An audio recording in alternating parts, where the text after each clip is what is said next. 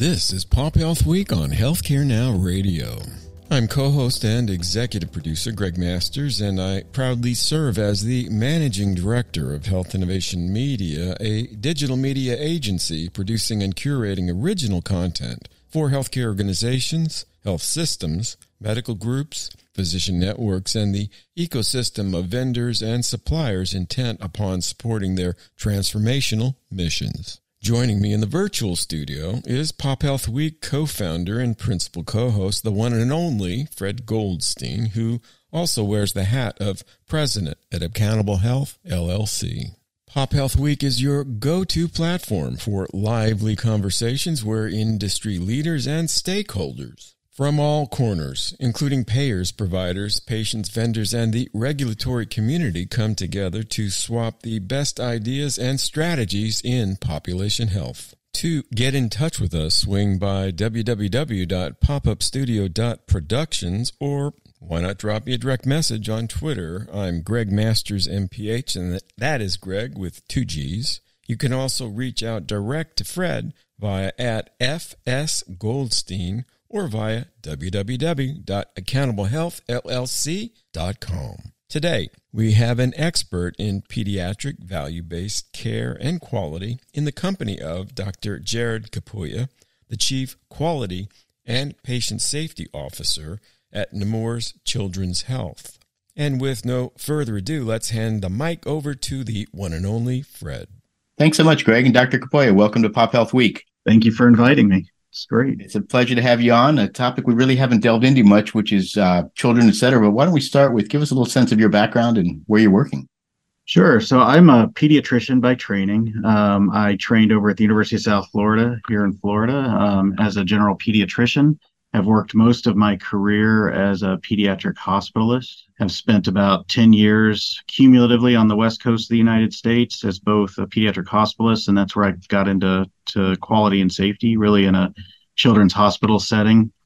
Um, in 2018, went to Arkansas and was the vice president of uh, quality and safety at Arkansas Children's, and that's um, where I where I continued some work in the population health space. I was also the medical director of the clinically integrated network uh, for Arkansas Children's, which is Arkansas Children's Care Network, um, before moving back to Florida um, with my wife uh, this this past year. I've been at Nemours Children's Health now for about a year uh, in Orlando, Florida.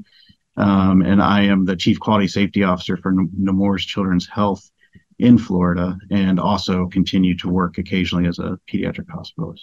And can you give us a little background on Nemours? Oh, sure. So Nemours is a multi-state uh, academic institution that really focuses on uh, the health of children. So our vision is creating the healthiest generation of children got multiple children's hospitals, one in Delaware, so one in Wilmington, Delaware, which is about, a, I think, about a 260 bed children's hospital, quite a large uh, operation up there. In Florida, we have the children's hospital situated here in Orlando. It's 130 bed children's hospital, quite a, a swath of specialty care across Central Florida, as well as primary care, and then also multi specialty uh, care centers in Jacksonville um, that also um, interact with uh, Wolfson Children's, part of the Baptist Health System, and then in Pensacola as well, and then you know places in between. Um, so really trying to take care of as and deliver really high quality care to as many children in Florida as we can. So a multi-state children's uh, hospital company with clinics, et cetera, and yes. really a broad swath of services. When we think about children, uh, you know, really doesn't tend to hit the radar as much for payers or em- employers. You talked a little about the clinically integrated network you worked in in uh, Arkansas. Why is that, and where are we with the move to value-based care or efforts to try to do that with children? Yeah, you know, it's interesting. Um, I saw a quote in Florida and it said, you know, Florida has a limited strategy to embrace value based payment in the state Medicaid program. And I think maybe that exists in a lot of places, right? Um, and, and maybe one of the reasons is, you know, when you think about it, children don't account for a large cost in the overall healthcare expenditure, right? We children probably account for somewhere between nine and 10% of the overall, you know, what is it, three or four trillion dollars that's spent every year on healthcare. And so there's probably an emphasis or, or essentially bigger fish to fry, right? In terms of trying to uh, more in, a, in an immediacy or immediate standpoint to reduce cost. I think also one of the things that we've talked about a lot, at least when I was in the clinically integrated network before then too, was that you know an investment in an in, a, in early childhood, or even if you take it back to when the child's not even born yet, it takes 18 years to see the payoff, right? And so um, there's no immediate return on investment, although there are probably smaller return on investments over time, investing in primary prevention from day one or day zero um, versus trying to take an entire population that's already very costly and trying to drive down some of the costs um, to try to get the benefit there. So I think I think there's a couple probably reasons there that that the hmm focus just hasn't been there maybe. And do you see places where, like, the a difference between perhaps Delaware and Florida and how they look at the at children and uh, value based care, things like that? Yeah, you know, in my time in Arkansas, you know, they they had moved to really managed care in the behavioral health population and, and with our clinically, integra- clinically integrated network, excuse me, uh, really focusing on value-based contracts within those populations because they obviously are somewhat costly uh, in terms of the, the sort of the breadth of children. When I was in Washington state, there was also a big move there by the healthcare authority. So the sort of the body that funds the managed care organizations from the state, um, a big movement to really move towards value based payments uh, and incentives for primary prevention measures. And I, so I think there are some places that probably have gotten ahead um, of the curve a little bit more, more so than, than where we are currently in Florida. Mm-hmm. And when you talk about it, I mean, you know, I think about it from a population health approach and think, mm-hmm. wow, we move way upstream, which is started day zero or pre, you know, mm-hmm. and the impact could potentially be enormous. We know about the disparities we see in in birth outcomes and infant mortality, et cetera. So it, it really seems to be an area that would resonate. And you would think with children, I mean, naturally there's this natural care for children. Mm-hmm. And and so it's sort of fascinating. We haven't moved in that direction as much as I would assume we could. Yeah, it's very it's interesting to me because exactly what you just said. You know, there are programs out there, early childhood programs. So one that I was familiar with that we implemented in the state of Arkansas, but it's been implemented in New York and Colorado. It's called Healthy Steps, and really, it's a focus of of holistic care in the ages of zero to three, focusing on not just the child but also the parents, um, and making sure that the parents are healthy, making sure that the child is healthy. And what they've shown is is actually by doing that, you actually space out the amount of space out the time between births, right? So your birth mm-hmm. space spaces out parents tend to have uh, a more positive experience in parenting. Um, there's a lot of anecdotes that we used to get from parents, um, whether they had substance use disorders or other things, where there was a there was a lot of impact on their life by having those resources embedded within a primary care clinic to manage not only the child but also to help them with the coping and the parenting skills. And as a result there is in that case an immediate return on investment right um, for every dollar spent. So i think um, states like arkansas who now provide i think their medicaid program if you're enrolled in the patient-centered medical home program within medicaid they will actually provide you an incentive payment um, if you are enrolled in one of these early childhood programs like Healthy Steps. Mm-hmm. Little behavioral economics, yeah, to uh, impact uh, individuals. That's fantastic. You talked about the clinically integrated network, and there was that mostly from a clinical perspective, or were there some um, value-based things like uh, based on clinical outcomes or some financial risk associated with that? There was no risk. It was all it was all upside, and I, it was mm-hmm. mostly um, you're right. It was mostly clinical measures. So there were there, there were some care management type measures. Um, you know, there were some medication reconciliation type things, vaccinations, um, well, childcare visit rates.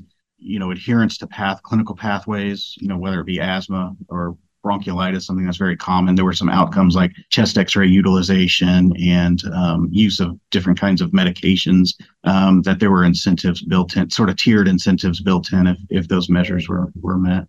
Do you think that the the uh, newer biologics, gene therapies, et cetera, that are coming out now for children mm-hmm. are going to perhaps put more of an eye on looking at this as something we need to begin to focus on potentially? I hope so. I mean, many of those are very expensive, right? Yeah. Um, they're in the, the, the multiples of millions of dollars. But when you think about it, you spend two or three million dollars on a drug to save 50 to 100 million dollars of care um, yes, I do think that will be an emphasis moving forward, especially in populations like muscular dystrophy or spinal muscular atrophy, where they already have some of these treatments out there. And actually, at Nemours, we were the first facility in the state of Florida that that provided the medication, and I'm blanking on the name. I don't I don't want to mispronounce it. but yeah. we were the first uh, pediatric facility in the state of Florida to administer one of the gene therapies to a child who had Duchenne's muscular dystrophy. That's fantastic. You talked about if you can impact something that early, right. boy, over a lifespan, the potential savings are are enormous. Well, and well, obviously and, quality of life. and then the opportunity cost. I mean, so then then the the cost back to society too. That now that this, you know, that there's going to be the healthcare cost, but then the, also the benefit to society as well as the the the benefit from a quality of life. You're right fascinating. One of the areas that we talked about a little bit uh, in a call before was was uh, population health and quality improvement. And you made a comment that sort of really rung my bell, as I said, which was we really need to look at how we merge these two together. Can you discuss that a bit and your thoughts on that?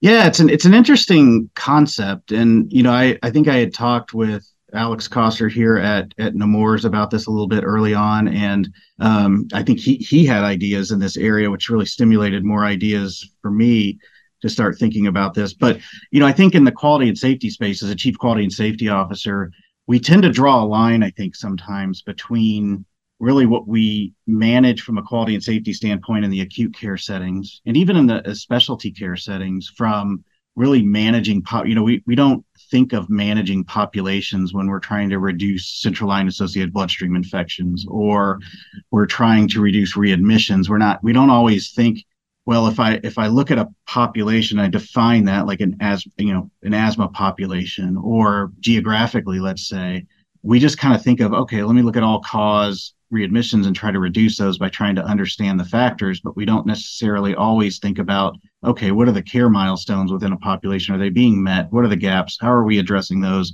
And are those contributing to some of the things that we're seeing from a readmission standpoint? I think one more recently that we just started thinking about, or I started thinking about, was, you know, central line associated bloodstream infections and surgical site infections are two harm indicators that we follow from an acute care standpoint those things happen in the ambulatory setting as well. So there are a lot of children out there, whether they have cancer or intestinal failure or on dialysis, that they have central lines, and they are they are primarily managed in an ambulatory setting. Same thing with a lot of ambulatory most surgeries are ambulatory surgeries, and so how do we apply this thinking of okay in an intestinal failure population if i'm trying to manage their nutrition their weight why don't we consider this as well, right? What is the care of the line? How are we managing that? How are we meeting the different milestones that need to be met within whatever bundles that we're trying to accomplish and or if we do get an infection how is that being managed and how do we it's kind of care management and then and then risk management right so we're mm-hmm. managing the care and we're managing the risk and how do we put that into say one registry and we have a care manager who can manage those sorts of things i don't know that we've thought about it that way in the past but i do think it's an interesting sort of Venn diagram of mm. you know concepts or strategies that we could put together and really probably advance outcomes even further. Yeah, I think about it from the days of doing population health programs or these disease management programs that we did, children with asthma or or adults heart failure or COPD or things like that, or even some mental health areas. And it was really well, what we're looking at from a quality perspective is, is did they follow the evidence-based guidelines, you know, but we didn't really go beyond that. And then in the hospital side, you really had that focus on, well, they're here and then they're gone. Right. And now we're trying to sort of bring those worlds together through that continuum. So it would make sense to try to say, how do we integrate that quality component across the board with that population health or care management? Yeah. Yeah, or or we just focus on a measure, right? So in a diabetes uh-huh. population, let's say we just get really hyper focused on the A1C, or we get really hyper focused on, you know, trying to keep children, you know, out of the hospital who develop DKA, let's say. But then we miss the larger. If we just managed that group and made sure that they got the care that they needed holistically, so we looked at all the care milestones that a di- that somebody who might have diabetes needs we will accomplish that, right? We'll accomplish whatever those other things that we're trying to do, whether it be drive down their A1C or keep them out of the hospital. But I think sometimes within our space, we get really hyper, especially the, the, the those of us who've grown up in acute care settings get really hyper focused on a measure, right? Instead of the sort of more larger set of measures that we need to be managing as a whole. And and the other thing with pediatrics that I would say, you know, we go back to your original question. There's not a lot of I don't think there's a lot of care management dollars, and I think some of that again, maybe is us not being able to describe things as well. So, for instance, in Florida, you know, with Nemours, we have multiple sites of care. So we have Pensacola, we have Jacksonville, we have or you know Central Florida, and we have G- GI populations, let's say in each one of those settings, children with inflammatory bowel disease. You know, I think if we can better describe the care that's being provided to that population across the state and each location and then aggregate it, we could probably create economies of scale, right? Where we could probably mm-hmm. Take care management dollars and really make them work and provide value back to a, a payer, insurer, a purchaser to say, and give us an investment and we'll we'll return that to you twofold just based on you know creating these economies of scale across the state. And I think Nemours is probably po- poised really well to do something like that. For those of you just joining us, we are in the company of Jared Capouya, MD, the Chief Quality and Patient Safety Officer, a practicing inpatient pediatrics clinician at Nemours Children's Health. Stay tuned for the rest of the story. And how much of that might be due to the ability to integrate the data or things like that? I know we talk about that across the system, a lack of data integration and hindering the ability to analyze what's really going on in the places. Is that part of it? I think so, but I don't think that's the biggest barrier. I mean, I think we can get that information. I think we have a good system set up, at least here, there where we have access, at least mm-hmm. for the mm-hmm. children seen in our system, we have access to that. Now, when we get into where our children are then seen in another hospital setting, or you know, we have to rely on an exchange, or um, you know, we use the Epic system, so there's a there's a care everywhere function, but I think yes, I think sometimes it is probably harder to piece some of that together, but I, I don't think that's the biggest barrier. I think it's probably us telling the story better um, around what, what is it that we're trying to accomplish and, and how do we how do we organize the work in a way that makes the most sense. So it's really a workflow issue in a sense, and then looking at it and saying we're going to go after this. Do you um, think that this might be something where you talked about, you know, going to a provider and saying, or a payer, excuse me, and saying, "Hey, look, we've we've got this program we'll put in. We be, we believe it's going to create better outcomes, potentially reduce costs." It was funny. I was on a program the other day, and it was that somebody said, "Yeah, you know, we haven't seen any cost savings." I said, "But the outcomes look better, weren't they? So even for the same cost, you were getting better clinical outcomes." Oh, we were. So that is a good reason to do it. You know, so even for that, you know, would be would be something worthwhile. Do you think that that might be something you would say you could take to somebody, or is it something you would say, "Hey, we could put a bundle together around this to price something like that"? Yeah, I think it's probably probably the former. You know, I, I think we could probably develop models or use existing models, like I mentioned before, like Healthy Steps, and say, hey, let's do a dim. You know, for that, for instance, let's do a demonstration, right? I mean, it's already been shown to work somewhere else. Let's do a demonstration here and follow a cohort for a few years and show, you know, what that return on investment could look like. And it's really a small investment when you think about it, because again, most healthy children do not cost a lot of money uh, to the healthcare system, or it's in the inflammatory bowel disease population. I think you're right. I think it's it's developing the model and the workflows to show, hey, if we can take care of this in an organized way, and we can sort of bring these population, these discrete populations that are being managed separately, and look at it as a whole, we got a we got a critical mass now where we can actually um, show how we're driving down, you know, driving these kids into remission, you know, getting their their BMIs up to the right place and having them out of the hospital because hospital care is extremely expensive.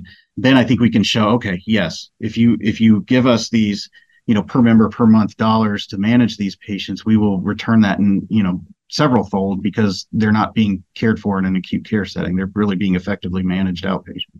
Right. So it's really when we think about the children, your comment about, you know, not costing a lot. I remember back in the Medicaid days was running a health plan, that five to 12 year old or five to 14 year old was like no premium at all, you know, right. but early, right. First year kind of stuff. Later on, you had things going on and uh, it does make it difficult. But within those populations, you do have these really unique illnesses or stuff that are very high cost. You, you do. And uh, you're like, when you say early on, it's interesting. You go to the doctor as you know when you're born. What do you you go to the doctor in the first couple of years of life? What like seven, eight times, right? Um, and then after that, it's maybe seven or eight times until you're an adult. And so there is a critical time there that I think where you can really influence health outcomes later on, the health of a child, right, and a family for that that matter. Because I think there's so many encounters that you have there, and if you can get them to adhere to that, get their vaccines, and start instilling some of those those things early on, I think you're you're really going to have a lot of success, and that's where I think an investment would be wise. Mm-hmm. What about the issue? I don't know if you've talked about this much, but um, of behavioral health and mental health with children. Anything going on there? Yeah, and I, I know you've probably read articles um, where mm-hmm. there's there's a real increase, uh, whether it be called a behavioral health crisis. I know the the state of Colorado actually um, declared a state of emergency as it relates to childhood behavioral health uh, conditions. Um, it, it, it, has become um, an issue in the sense, I think, especially through COVID, kind of unroofed, I think, some of the problems to the public. I think we, we in children's hospitals have been seeing this for a long time, I think.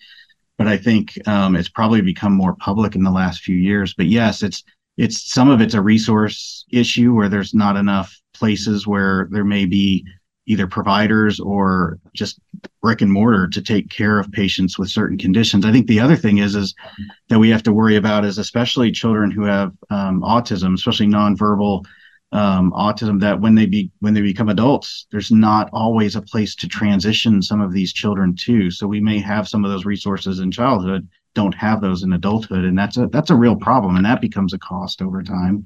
And then there's, you know, obviously the beds. Um, I I read a statistic about Florida in terms of beds per, you know, per per need uh, from a behavioral health standpoint. I don't remember the exact number, but it, it, you know it's it's woefully low, right? And we we board children in our emergency departments who need acute resources, crisis resources, and you know the emergency departments are not the right place for children like that. And so that is another place where an investment uh, in time. I had a, had a graph. It was when I was at Thomas Jefferson and the the master's program there. I, we doing some sort of graph of spending over time in in healthcare. You know, and like we talk about, it's up near four trillion. And as that graph kind of got bigger and bigger and bigger, I had a lot two lines at the bottom which were essentially static that just went across as straight lines near the near the bottom of the graph. And one was behavioral health spending, and the other one was substance abuse disorder right. spending that just hasn't tracked with overall healthcare spending. And I think that's probably something obviously that needs to be done over time as well mm-hmm. increased spending. I know um, I've seen a fair focus from uh, Nemours and others on social determinants of health mm-hmm. and going after that. So obviously, children. I think Medicaid has a lot of children in it, and I, and the disparities we see there. I, I guess that's become a fairly substantial focus of the of the company and the group. Yeah, so and that's that's not something that we we've been intimately involved with, but yes, so there is a survey that that patients will get when they come in to the organization, and it focuses on things like food insecurity, um, um, housing housing security, those sorts of things. We also do, I mean, to your other question, we also do mental health screenings, especially in mm-hmm. the acute and ambulatory settings around, you know, depression risk, suicide risk, those sorts of things. But yes, um, there are social determinant of health screenings that that happen, and and, and resources that get connected to um, if there is a if a need is identified, um, either either through you know, and, and, it's sort of a tiered approach depending on what the need is, of course. Um, we do have social workers here, and especially in the hospital settings, that help with some of that um, and then connections like 211 and other things in the outpatient right. setting. So. Excellent. So I should ask you this earlier on, but what made you get into the quality area? What? Yeah. It's a good question. Um, you know, I, when I came out of training and I went into being a hospitalist, I felt like I was at this vantage point in a child's healthcare, right, where they were sort of between different places. So you had your primary care provider, you had the emer- many of them would come through an emergency department so you kind of got to see the care that was provided in different locations and then they come into the hospital then you hand them back off to a primary care provider. And i you could see so a couple things that i noticed was one we in the acute care setting had an extreme amount of variability in how we would manage children right? So somebody coming in with asthma I may manage them one way, my partner may manage them a different way. In the ER, they're being managed a third way, the primary care provider is managing them a fourth or fifth way. And then we're handing them back off to a primary care provider thinking our way is the best way and then we hand them back off with here's what we've put into place who knows what's going to happen after that um, so that was one thing so just the the amount of variability and just management i think was one thing that i saw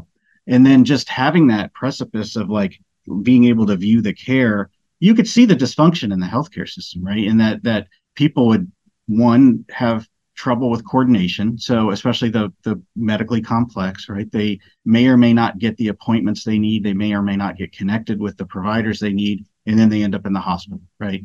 And so I think that's really what drove me into getting more interested in quality. And the first, my first sort of gig in quality was developing clinical pathways or, or you know clinical practice guidelines, getting at trying to reduce some of that variation that uh, in management, and that was really in the hospitalist setting. And then that grew to very quickly grew to our clinically integrated network, and really trying to you called it our pediatric collaborative. So it had a it had a, a primary care arm, it had a hospital arm, and then we had several neonatal intensive care units within our uh, network and uh, healthcare system and so we would we would create pathways for all three. And so that was like my next sort of job after that. And then just more and more got into more quality safety self-educated and then went and got a master's at thomas jefferson in, in healthcare quality safety management and kind of went from there. And then my my goal after you know after those those those experiences and really helping a healthcare system identify key measures for pediatric health was you know i really was like you know i'd really love to run a program at a children's hospital. And then arkansas children's opportunity came along. It's a fairly large you know 335 bed hospital in little rock and another smaller tertiary care hospital in the north northeastern northwestern part of the state at about 25 beds and clinics across you know i was like this is this is great. And there the the the mantra was really trying to improve child health. Their state state rankings are not very high. They're always usually in the bottom five to five to ten in the united states I was like, who wouldn't want to get behind that? Right. And so being able to lead a program there was just amazing. And then having the opportunity to come here has just been great. Yeah. And obviously, I would assume you can really get a chance to see results on a large scale once you begin to implement these and really make a difference. Absolutely. Um, and I think I shared, you know, I think when we met was at a conference, and one of the things hmm. that I think when when we implemented, we we were very fortunate in Arkansas. I worked with a team at the Clinically Integrated Network um, and we were fortunate to get a million and a half dollars to demonstrate this Healthy Steps program I told you about. And, you know, they they already saw just in the first mm-hmm. couple of years of that program, no really measurable in the clinics that were participating, about seven clinics participating, um, mm-hmm. no measurable maternal depression screening happening. Wow. After two years, it's over 60%. Um, same That's thing with, you know, birth spacing, as we talked about, vaccines, tobacco cessation. So there's a lot of benefits to just in a very short period of time, like you said, over a large scale. Well, that's fantastic. And thank you so much for coming on. A great way to finish the program, Dr. Capouya. Really appreciate Absolutely. it. Absolutely. And thank you for having me. And back to you, Gregg. And there you have it, folks. That is the last melody on today's broadcast. We want to extend our gratitude to our worldwide listeners for tuning in, and our heartfelt appreciation goes out to Dr. Jared Capouya, the Chief Quality and Patient Safety Officer at Nemours Children's Health, a practicing inpatient pediatrics clinician for more than 20 years. Stay updated with Nemours' groundbreaking work by following Dr. Capouya and Nemours Health on Twitter via at Capouya, and that's C A P O U Y A, and at Nemours, that's N E M O U R S, respectively. And for more information, head over to www.nemours.org. Stay updated with Nemours' groundbreaking work by following Dr. Capouya and Nemours Health on Twitter via at Capouya, and that's C A P O U Y A, and Nemours, N E M O U R S, respectively. And for more information, head over to www.nemours.org, especially if you're exploring innovation, pediatric value based healthcare. If you find our Pop Health Week content as engaging as we do, please show your support. Give us a thumbs up on your favorite podcast platform, share it with your colleagues, and subscribe to ensure you don't miss out on future episodes. Remember, we're live on Healthcare Now Radio weekdays at 5:30 a.m., 1:30 p.m., and 9:30 p.m. Eastern, and for our friends on the West Coast, that's 2:30 a.m., 10:30 a.m., and 6:30 p.m. Pacific. From all of us at Pop Health Week, Fred Goldstein and yours truly, Gregg Masters, we urge you to stay safe and stay tuned. Until next time, fare thee well.